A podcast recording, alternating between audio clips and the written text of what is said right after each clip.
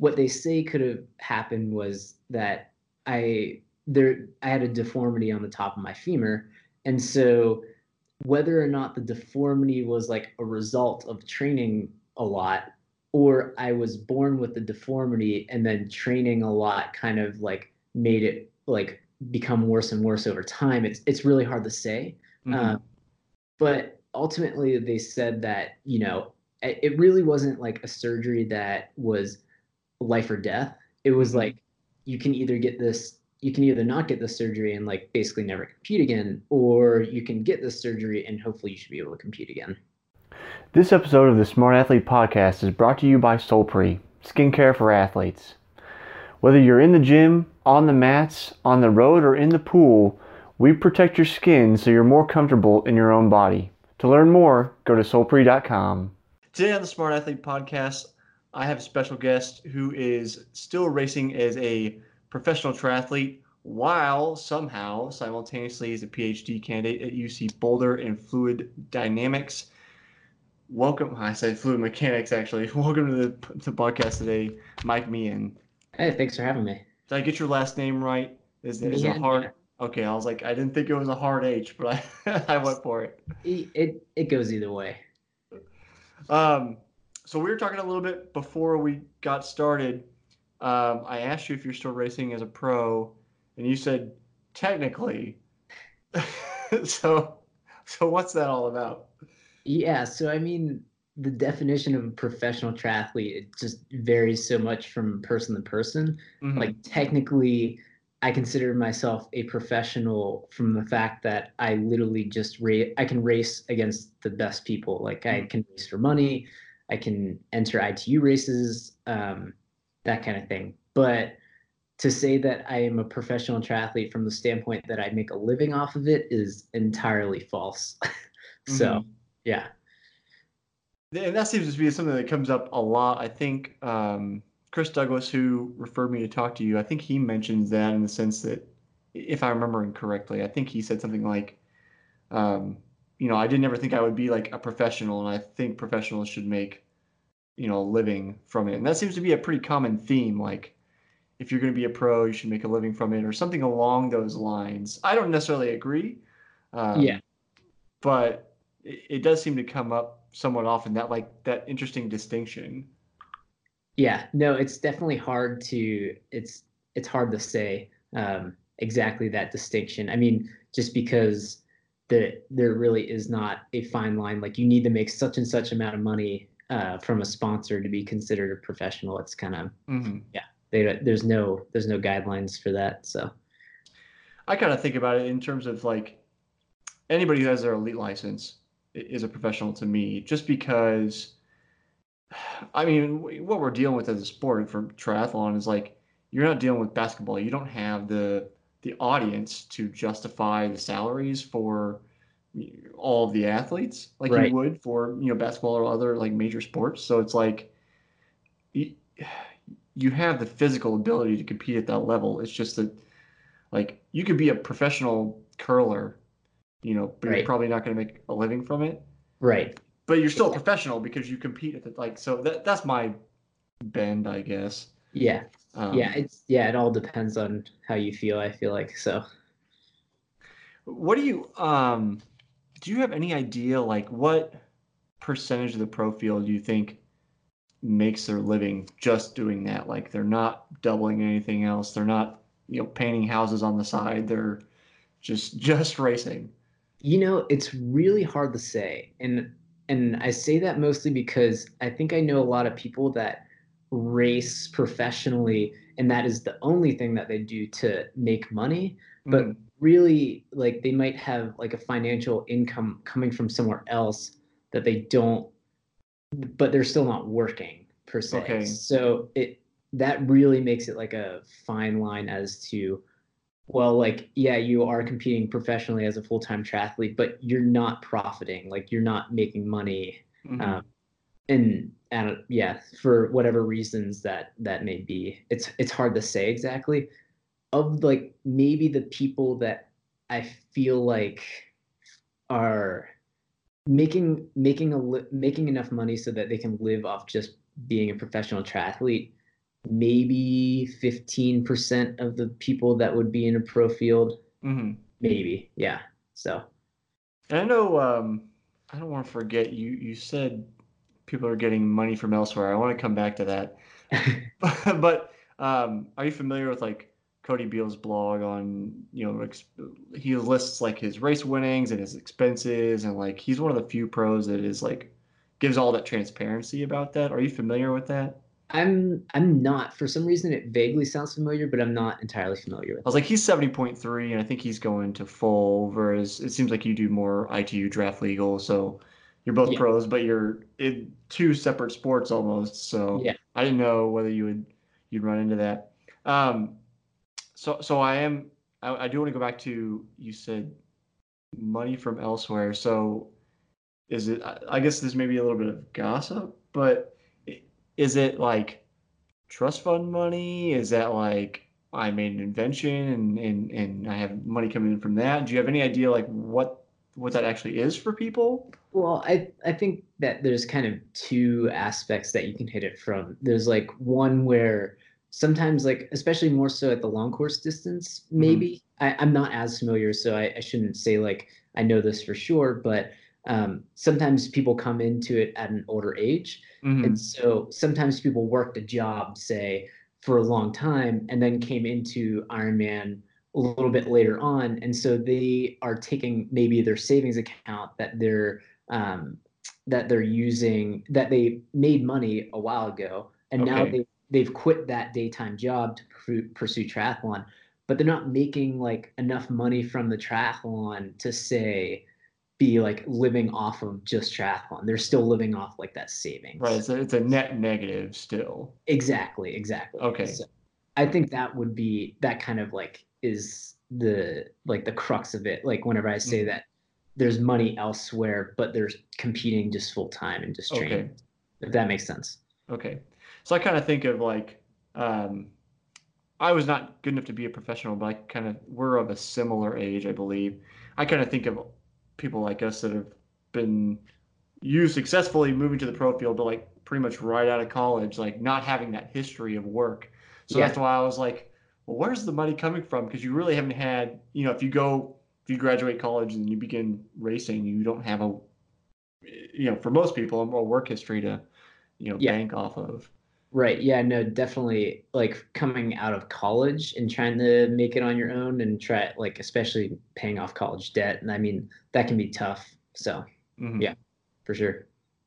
So, so what's, I mean, like a, a typical season as a pro? How much you traveling? What, what, what's a, a typical season run like? Like, what do you, what's your schedule look like? So I would say it's been a while since I've had like a full year of just kind of like focusing on racing. I had uh, two hip surgeries, and so I hadn't haven't really raced the past two years. hmm Um, but like as far as like the race season goes, I mean, generally speaking, it starts in March ish. You know, depending on whether or not when you feel like you're ready to start racing, and then September, October, usually things start to die down and typically there are sometimes like blocks like where you have like some racing blocks where you're racing maybe three times in three weekends. Other times throughout the year it's you know five or six weeks of just downtime from racing and you're focusing on training. But um yeah i mean it very very much depends on like the type of racing that you want to do and which races you want to do really. Mhm. so yeah. So how, I mean, were you still racing heavily as you're working on your PhD? Not as much anymore. I mean, I still train a good bit by most people's standards, but not as much as I was whenever I was an undergrad. Mhm. Uh, so I think that's just kind of the life balance choice that you have to make. Because I mean, the like triathlon isn't like my primary focus necessarily. Um, so sometimes that has to get pushed off to the side, and especially coming back from the injuries, like I'm I am limited into how much training volume I can do or Mhm. want to push my body to. Um, and so it that kind of seems like a natural um, outcome of everything. Well, I, I saw on your blog, and you, you mentioned it the the hip surgeries you had. I think mm-hmm. you mentioned it being non race related. So, like, what? I mean, h- how do you get to the point where you need hip surgery if it's not training related? Yeah, it it's really hard to say. I mean, because they don't have like a a time history of my like my hips over the past three to four years. What they say could have happened was that I there I had a deformity on the top of my femur, and so whether or not the deformity was like a result of training a lot or I was born with the deformity and then training a lot kind of like made it like become worse and worse over time. It's it's really hard to say. Mm-hmm. Uh, but ultimately, they said that you know it really wasn't like a surgery that was life or death. It was mm-hmm. like you can either get this you can either not get the surgery and like basically never compete again, or you can get the surgery and hopefully you should be able to compete again. Okay. If that makes what, sense. Yeah. So, so you had um, the like the bone was deformed, or yeah, yeah, it was a cam deformity, and basically the the femur just wasn't entirely round sitting in the socket, and so okay. like it, it was banging up against my pelvis, or I'm not entirely familiar with anatomy and that. Yeah, yeah, that's so, uh, that's fine. Was it like? Was it like an issue where you could you could feel like a clicking, or or what? Did you even did you even feel anything besides like a pain? So it was mostly a pain uh, with impact. So anytime okay. I did did like an impact type of movement, like particularly running, that mm-hmm. was whenever I felt it the most. If if I was, I didn't really feel it all that much swimming or even riding necessarily, but um, like if I would push off the wall weird whenever I swam like really hard and in a different kind of motion, it would I could feel it. So mm-hmm. yeah. And um, I think you said in your in your post talking about the the surgery, like the doctor wanted you on the bike right after the surgery. Yeah, yeah, it's it's pretty incredible. Um, this surgery that I had done is fairly common now. Mm-hmm. Uh, but if you look back like 15, 20 years, there this surgery was almost like a death sentence um, to someone's athletic career. So it's and it's this type of thing that is actually advancing it and making it easier and easier for people to get this operation then still recover from it. And one of the advances that people found was that you want to get that hip moving as quickly as possible after surgery. Mm-hmm. So it's not a case of, you know, resting it for longer is is better necessarily. Like the mm-hmm. for this particular injury, this particular operation, um, it actually they find that it's way better to get that hip moving mm-hmm. in a mm-hmm. safe way, uh, but get it moving, um, and that actually leads to better recovery. So I'm kind of curious. I, am guessing that they did the surgery arthroscopically, like just yep. like two pinholes. So anybody that doesn't know, um, I know a little bit about this because my girlfriend actually just had hip surgery um, last year after I had surgery. Um, so arthroscopic surgery is like two very small incisions, and then they go in with little robot arms and do the work, you know, so that they don't actually actually have to open up the entire leg to get in there. It's yep. much less invasive. Um, did you end up having like a passive motion machine that you had to use to move your leg at night, or was it you're just good to go? I no, I mean I had it done in two different places, and I didn't have a passive uh, machine um, necessarily. I think that was just basically what the bike was for. Okay. Uh, and so, but like one surgeon had it a little bit more fixed with like a brace. The other surgeon didn't have the brace. Um, yeah, that was not nothing too drastically different between them though. So, uh, so from post surgery back to, I'll call it a normal workout schedule, but you know, you yeah. build back in. Like, how long did it take from, you know, surgery day to all right, we're back into training? Yeah, it's it's been like a like an asymptotic approach okay. to full training. So like it happened like immediately after surgery. Yeah, I mean there's obviously some downtime. I wasn't really doing much, but within like mm, I don't know, say two months. By two months, I was able to do like some decent riding, like the low impact stuff. So some decent riding, some swimming. Um, nothing too hard, but I was Mhm. starting to get into better and better shape.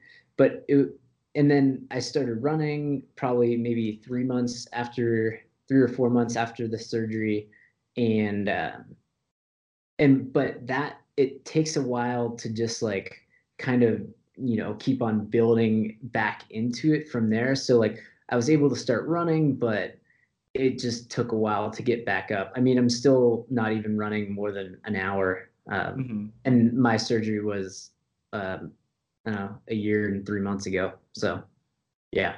So now it's like I'm still like getting closer and getting closer to normal training, but it's still not quite there yet. So And you, I mean, are you with within that hour? Are you still able to do?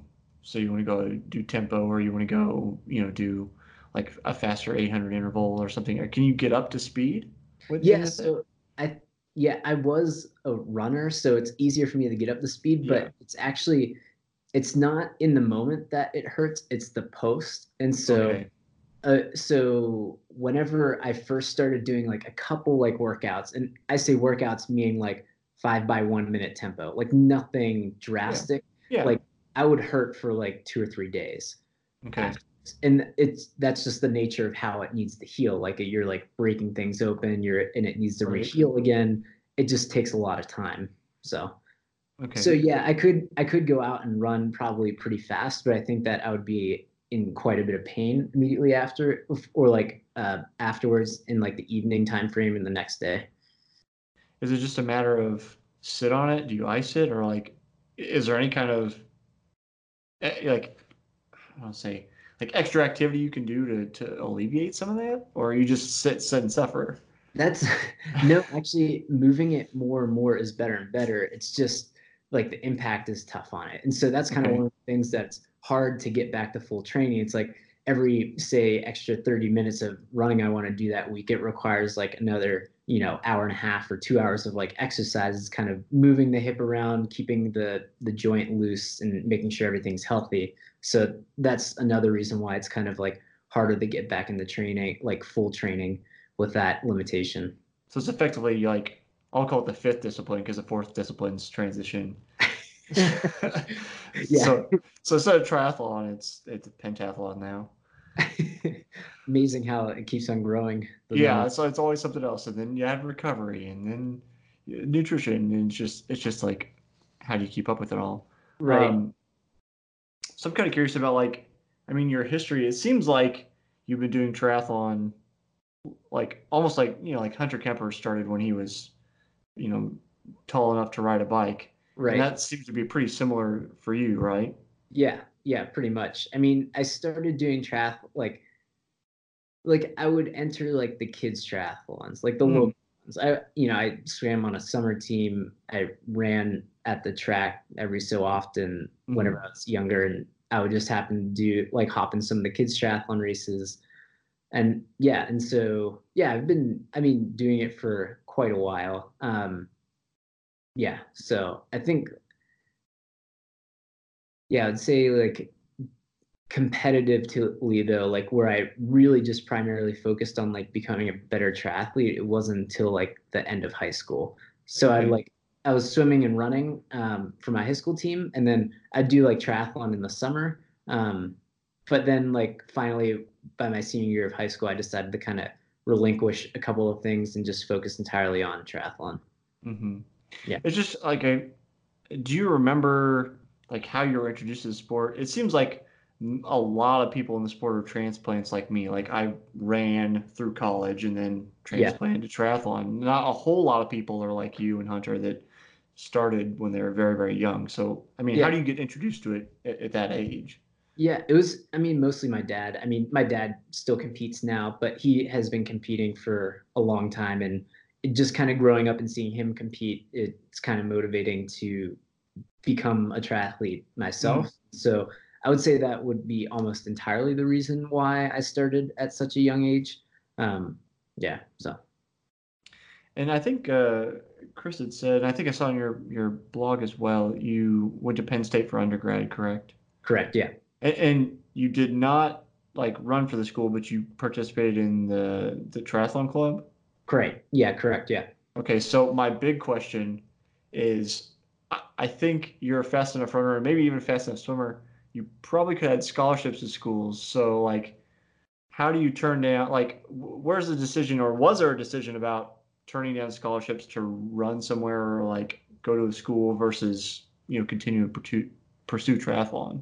Yeah, yeah, for sure. Um, honestly, I so um, I don't think that I was fast enough running or swimming to do that at a, like a competitive Division One school, like a Right, right, like a like a uh, Power Five conference, really. right. And so, but I wanted to stay like within the state, and because it's really hard to get scholarship money, and I also wanted to just um, go to a school with good academics. Mhm. And Penn State had great academics. They had a track record of having a good, a decent triathlon program. Like at least there was like a team there, you know. Mhm. And uh, and uh, my now some of my best friends are were on that team as well. And so like it was just a good fit as far as like, well, I can do triathlon, but I'm also going to be getting a good degree while going to a good school. So Okay. yeah. Um, are they are they um, picking up the the NCAA women's triathlon at Penn State? I haven't been following that too deeply, but I know like they're trying it out at schools, and Yeah. it seemed like the club schools were kind of what they were focusing on initially. Yeah, it's yeah, schools are definitely picking it up. Penn State, I don't think is, as far as I'm aware of. Um, there's not a ton of Division One schools that are, but um, yeah, that's I I don't think Penn State is necessarily. Not entirely sure all the schools that are. So Yeah. Um, so one of the things I think uh, like a lot of endurance athletes deal with, and I saw tons of my teammates. I'm sure you're familiar with teammates that are this way. Is like dealing with burnout because you have Yeah. to put it so many hours. It's so repetitive. And, you know, considering you started from such a young age, like, have you ever felt burnt out? Like, how do you deal with that, or how do you avoid that? yeah, I it's tough to say. I mean, I think that I was competitive, but I wasn't like overly competitive in the sense that I was like, especially like through high school. Say I wasn't doing, uh, you know, three workouts a day through high school. I think you know, I'd do like you know nine maybe workouts a week. hmm I was you know training what I felt was hard, but I wasn't overworking myself. hmm And then generally, like all my coaches through high school were big proponents of just taking time off, like absolutely nothing. And I think that is a good way to just kind of reset every year and make sure that you aren't, you know, day in, day out for years and years and years, just destroying yourself doing the same thing.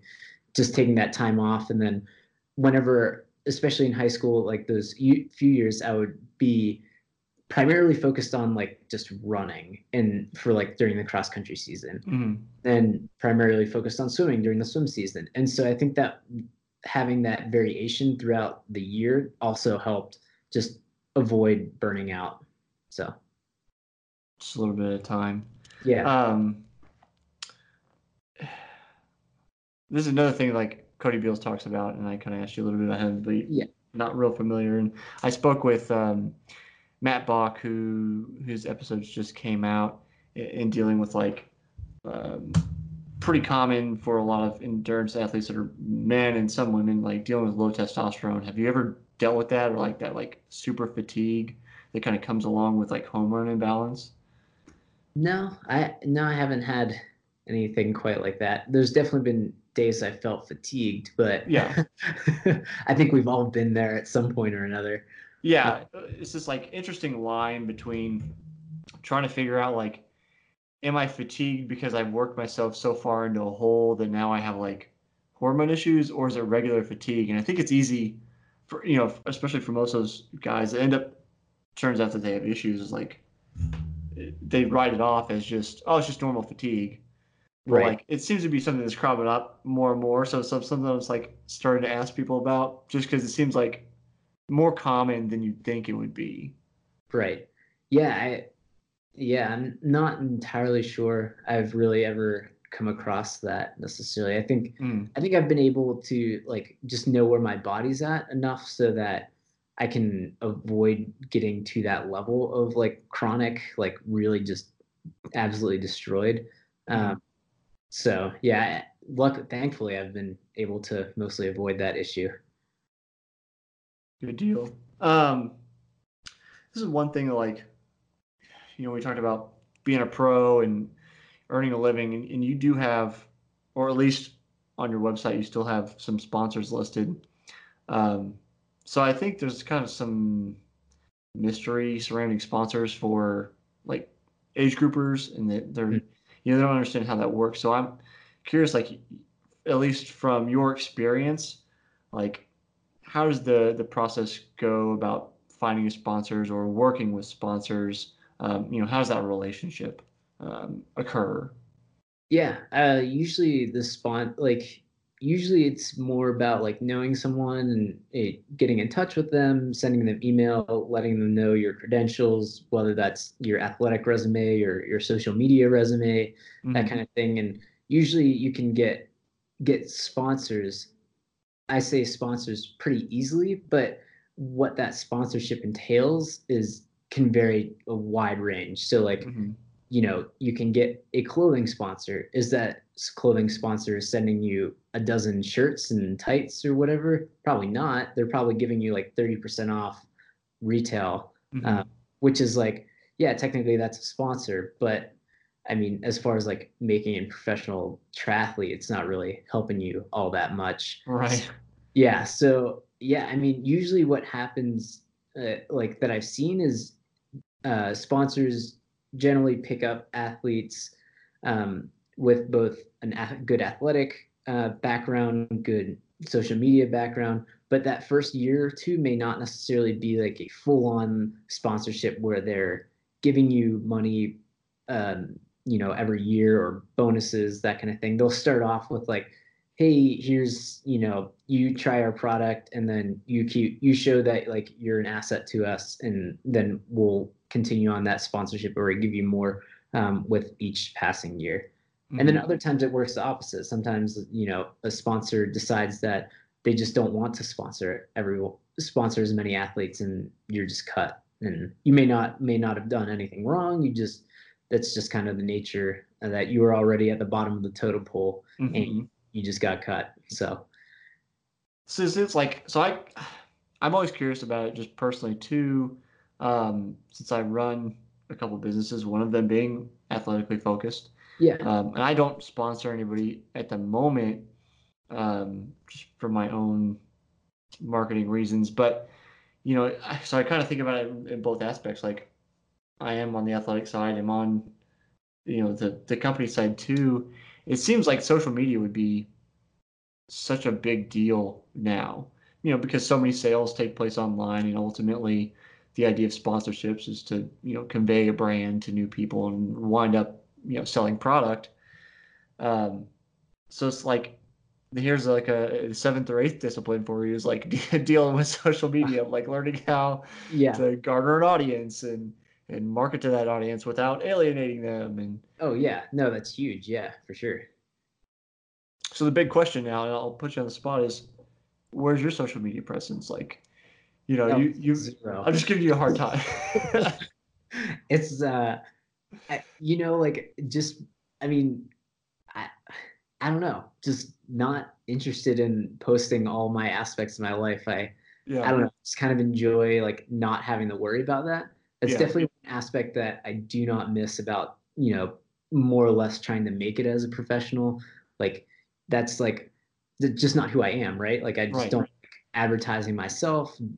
Mm, I mean, not that like I think that everyone that posts about themselves is like advertising for themselves. It's just right. like it's just kind of my personality. I just don't like talking about that stuff. yeah, no, I'm with you. Like I don't know if I'm sure you've seen this where it's like somebody will post about whatever product and it comes off very like salesy and it's just yeah. like do you even like the product right it's not authentic you know? yeah like it, so I, that's the other thing i think about too is it's kind of almost antagonistic situation where like say say i come to you and I say mike i want to give you $5000 if you'll you know post about my products and you're like well i hate your products but i really want the $5000 right and that's tough That's Yeah. tough, right? especially if you're like uh if you're an up and coming professional athlete and you really like want to make it and Mhm. you see that opportunity like I mean more you're more than likely probably going to take that deal.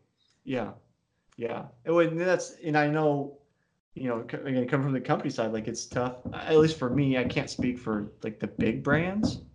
Yeah. Why is somebody pounding on my wall right now? I don't know what's happening. Um, gotta figure that out in a minute. yeah. Um, so coming from the company side, it's like I know not everybody's gonna like what I make. That's okay.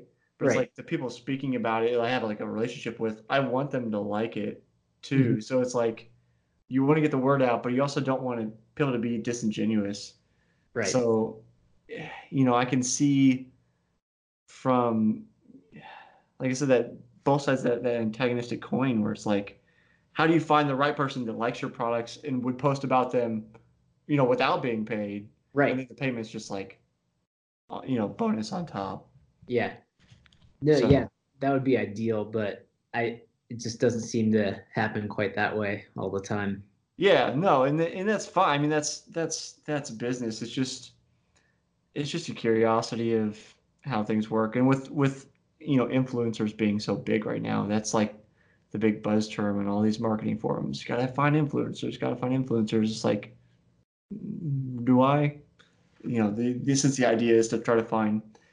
You're trying to replicate word of mouth marketing, but you're Yeah. paying for it. Right. So Yeah. um, so let's dive a little bit into the whiteboard behind you, which is currently blank. yeah, yeah. It could be filled with your research. So fluid mechanics, I said fluid dynamics because I it just rolled off the tongue, but fluid mechanics. So so give us a little Fluid overview. too, what yeah. what are you actually doing? What are you, what are you uh, researching?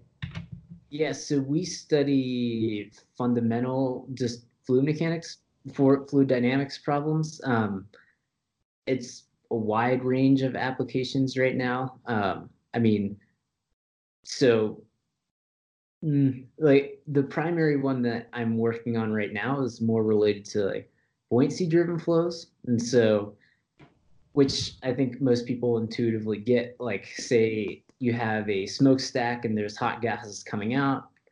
Well, that's a buoyant jet because the gases are hot. Hot gases are lighter than the surrounding fluid. Buoyancy drives upwards. Um, and so we, so that's one kind of like, you know, application.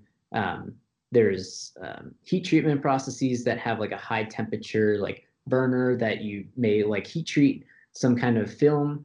Um, there's also wildfires, which uh, my research group is a big part of trying to work and simulate those flows.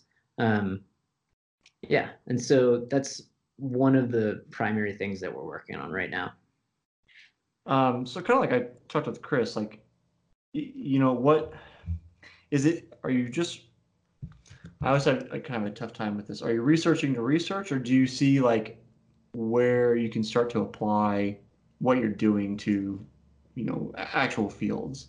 Yeah, no, so we're you can definitely see the application. Whether or not like you see the application like tomorrow someone picks up your research and and utilizes it in their um, real scale flow, not really, but like you can see where it becomes applicable um, in the future. And my group currently right now we work on adaptive mesh refinement, which is basically a technique to um, help simulate more realistic flows in a um, uh, a- like more realistic flow that isn't quite entirely just acad- for academic purposes, if that makes sense. Um, Okay, Yeah. So so like I want to dive deeper into like what you're doing. I'm yeah. like, how do I like how do I get in there?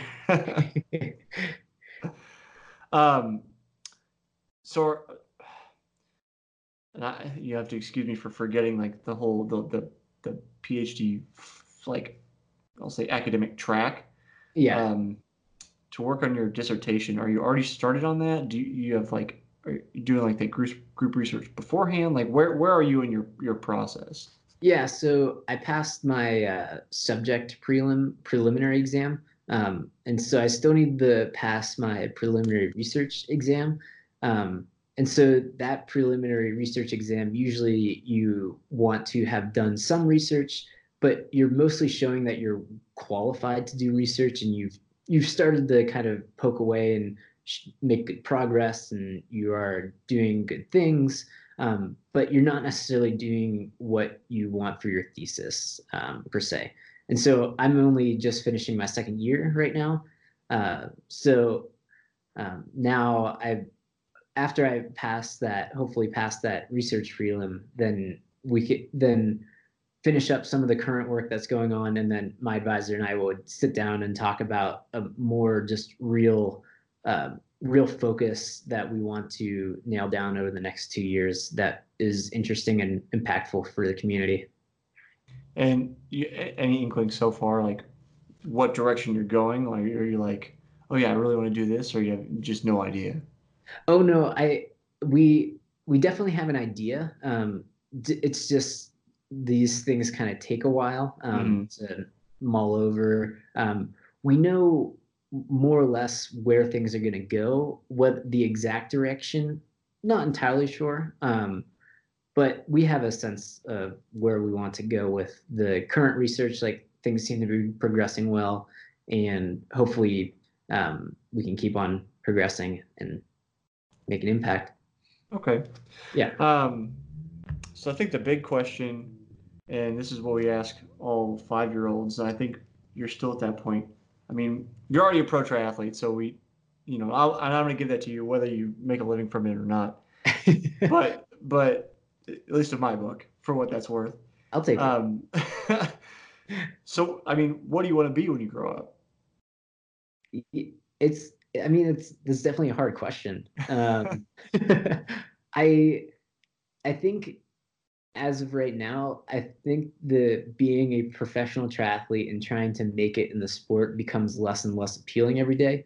Mm-hmm. Not that not that I don't love it. I I mean that's the reason that I do it. I love competing and just the people that I've met through the um, through the process is just has been really great, and I don't ever want to um, you know lose that. Um, but I also see not every case, but a lot of cases, it can be hard to transition from trying to just make it as a professional triathlete to transitioning to more of something that you want to do for the rest of your life. Because mm-hmm. most of us, you know, triathlon, it's not, you're not going to make it the full time of your life um, just competing. Mm-hmm. Um, so I, I think being just a full-time professional triathlete and that would be the only thing that I did just doesn't seem all that appealing. Um, I really do enjoy doing research. Um, that's just one of the things that I enjoy doing, and seems that like I could, you know, pursue that for the rest of my life, and that seems way more interesting. Um, so that would probably be more or less where I see myself ending up being, but I don't ever see myself giving up in like just being done uh, doing triathlon or doing sport. Is there a ability like is there an option for you to find, I'll say, like a private research position, or are you going to be like have to you know, teach classes to also do research in like an academic setting? Yeah, you don't have to. Um, so especially after you, you get a PhD, a lot of people get um, postdoctoral um, positions, which is basically a fancy way of saying just do research. Mm-hmm. Uh, and whether or not that's still within the academic community. So a lot of times, a professor will hire a postdoc to um, to help do research, help push along research, um, and that's that's one option. But a lot of times, also the industries and national laboratories require postdoc uh, positions as well. So okay. definitely, it's there's plenty of positions um, and things to do after you get your degree. So it, I think I can remember this phrase right. I think often when I was doing undergrad, the the phrase "publish or perish" came around a lot. Yeah. Do you like? Do you experience that, or like, you know, how how true would would that be to you, or does that hit home at all? you know, I see it um, a lot, and people are constantly worried about that. But as long as you are making good progress with your research, I think things kind of fall out for themselves. Um, I don't think that as a graduate student, it's really perish necessarily. Like you should, you know, be working towards making a publication, making impact on the community. But mm-hmm. like, I don't. And and if you were going to graduate um, with your PhD, you're likely going to have one, two, maybe even a couple more than that uh, research papers that you published. Um, but like, it also depends on what you're doing. Like, I know people that you know had to design their uh, like an entire experimental facility, um, and maybe they didn't necessarily write like three or four pa- papers, but they laid the foundation for a lot of work to come, which is impactful for itself. Um, mm-hmm. I think mostly it happens. You see it more at like the professor level. Um, like if you're not publishing on a regular basis, I mean, you know, people look at that kind of oddly. Like you should be making progress, mm-hmm. for, like helping the community and stuff. So, one thing that you keep you keep mentioning, and I, I think of almost academia sometimes as like um, people in an ivory tower working on their own problems, but you you can I don't know how many times you mentioned four, five, six times. You keep mentioning like having an impact on the community. So what? Well, I mean, what does that actually look like? Yeah, I mean, it's hard to say for a number of reasons. Like it depends on what you're doing. Um, I think that you know making an impact like it can come from like a various amounts of standpoint uh, mm-hmm. like so you know you could have you could have like a very very direct impact so there's a research group here at cu that is doing you know methane detection mm-hmm. so they can detect methane leaks from far away distances and that way you don't have to be invasive into like go into and like you know figure out if methane is actually there or not you can detect it with a laser so that has an obvious immediate impact mm-hmm. on mm-hmm. like the community right because once you develop that tool i mean yeah you might not produce like a ton of papers from it necessarily but mm. it's obviously impactful mm-hmm. uh, so that's like one way you might see it An- another is like developing uh, you know a computational tool which is mostly the work that we do and if once you develop that tool then you can utilize it to write a whole bunch of papers and you can just study the heck out of everything. Um, and like but developing that tool for the community to use for their problems that you can see that as like an impact um, on the community as well. Okay. I mean is that is that like one of the things i talk about like when i coach athletes but it, really applies to everything. I, I, I refer to it as like a bag of whys. Like you have a series of things that drive you like um, your you know your reason to compete you know maybe um, you want to prove somebody wrong or you have you know aspirations of being the best or things like that. Yeah. So i'm what i'm curious about like your what i would refer to as your bag of whys for like research. I mean is there is there something that you know in, like inspires you to move forward with research? Like i said it, it just seems like that that impact um, seems it's like so crucial to like what's coming like out of your brain.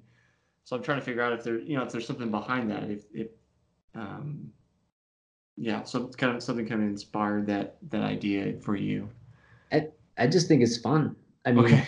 it's I mean, it's really cool seeing like, you know, you do research to answer a question and like and it's typically hopefully a question that the community has not already answered and that's cool, right? Like you mm-hmm. you can see you can show that you did research and you were able to answer this question. Um, how definitive it that answer is, well, I mean that's always up to the scientific community, but um, yeah, that I mean I just think that that is really interesting, at least to me. Fair enough. Yeah. Um, so I'll ask you the same thing I ask everybody, and if I don't know whether you watched Chris' episode or not, but I ask everyone if they can only choose one thing to eat for recovery for the rest of your life, what do you choose? I think most of the people that know me would probably know the answer to this, but most definitely pizza. I could eat that for all the meals for the rest of my life with no regrets.